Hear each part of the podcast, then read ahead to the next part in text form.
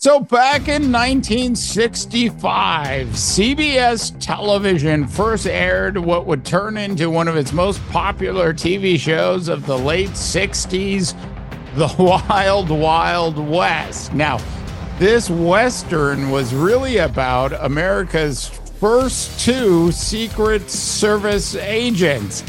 These Secret Service agents jumped on a train and went from town to town. Uh, notice I didn't say city to city. It didn't really have cities back then.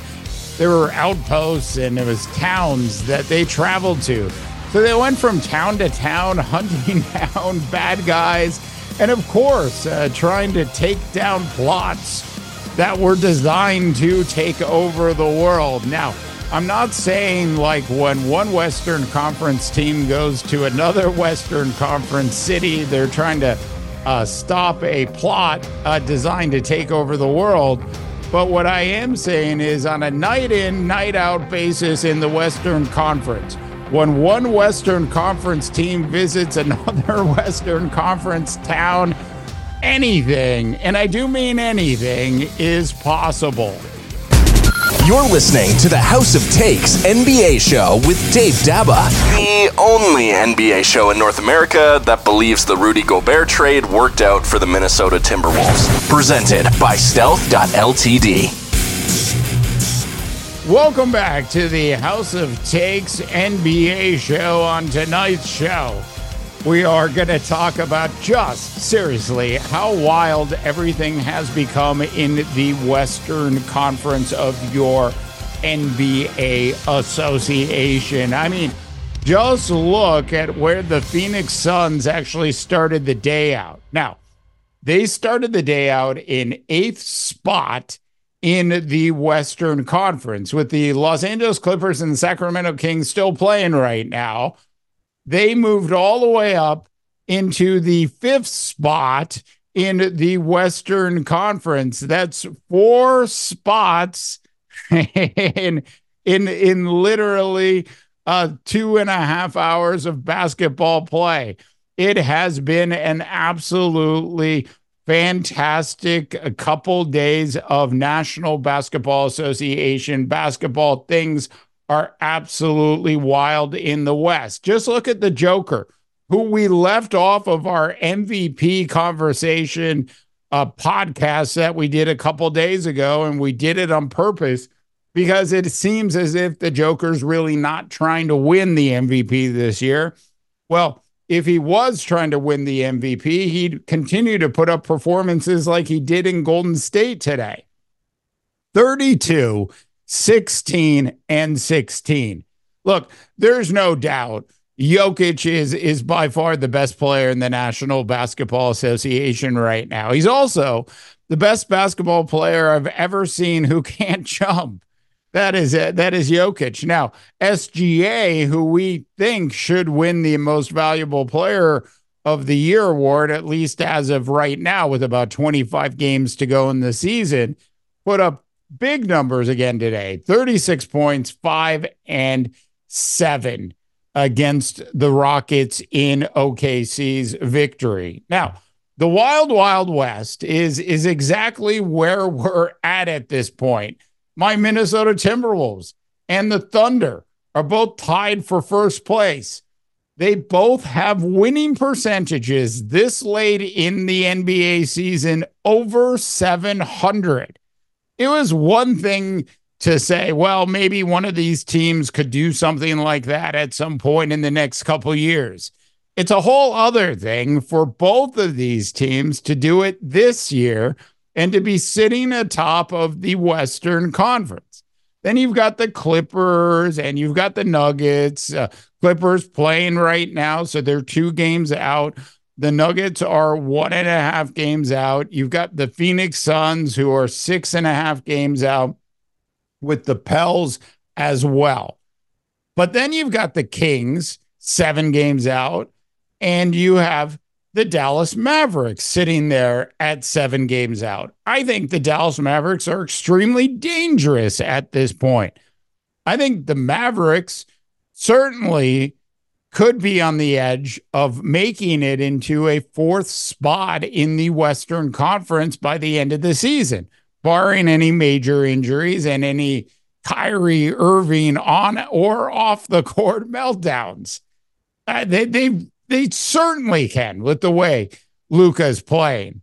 But in order for that to actually happen, either the Thunder or the T Wolves or the Clippers or the Nuggets will have to completely fall apart.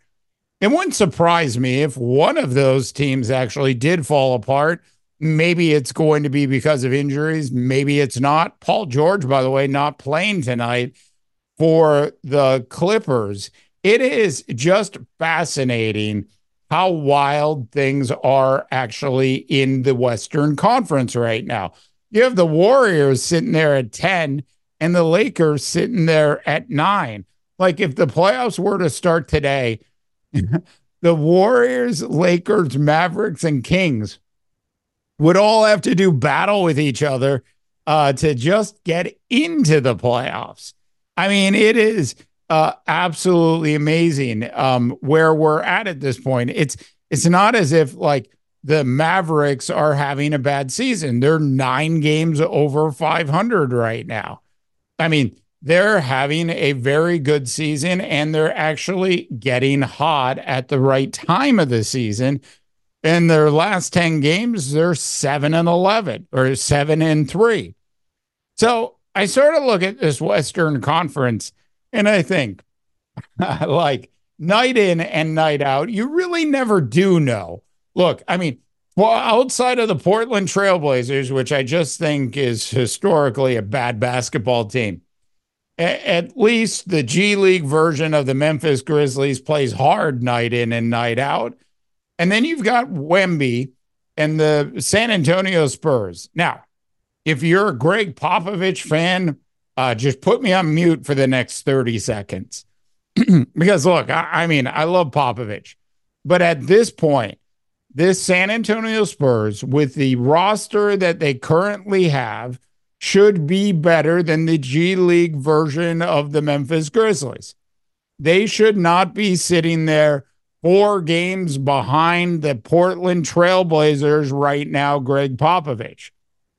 Wemby has been playing fantastic. He's all but locked up the um, uh, Rookie of the Year award at this point. And I think uh, the San Antonio Spurs are probably at that point where they need to have a conversation with Mr. Popovich and say, hey, Greg, maybe it's time just to move all the way back up into that president's role and let's let somebody else coach the team. All right. Um, in terms of the West, the rest of this Western Conference and what uh, could go on between now and the end of the season, I mean, when you actually think about it and you actually look at it, and yes, I'm a big Minnesota Timberwolves fan. And yes, I'm a big Los Angeles Laker fan. And yes, I live in the Silicon Valley, which makes me a Warriors fan to some degree. But I can't, in any good conscience, actually sit here and think the Timberwolves or the Thunder are actually going to finish atop of the Western Conference. I think when we look at uh, where we're at at this point, if I had to make a prediction and if I was jumping on ESPN's bet app, I would probably go ahead and say that I thought that the Denver Nuggets were ultimately going to win the Western Conference regular season title this year. They're a game and a half out. Jokic uh, is putting up big numbers again. Uh, everybody seems to be healthy on that team. They won the championship last year, and you can just see them starting to push on that gas pedal. All right, North America, I want to hear what you have to say, what you think about how this wild, wild Western Conference is actually going to play out.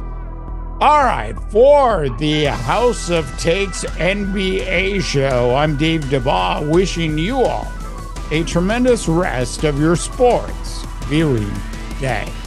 You've been listening to the House of Takes NBA show with Dave Daba, presented by Stealth.ltd.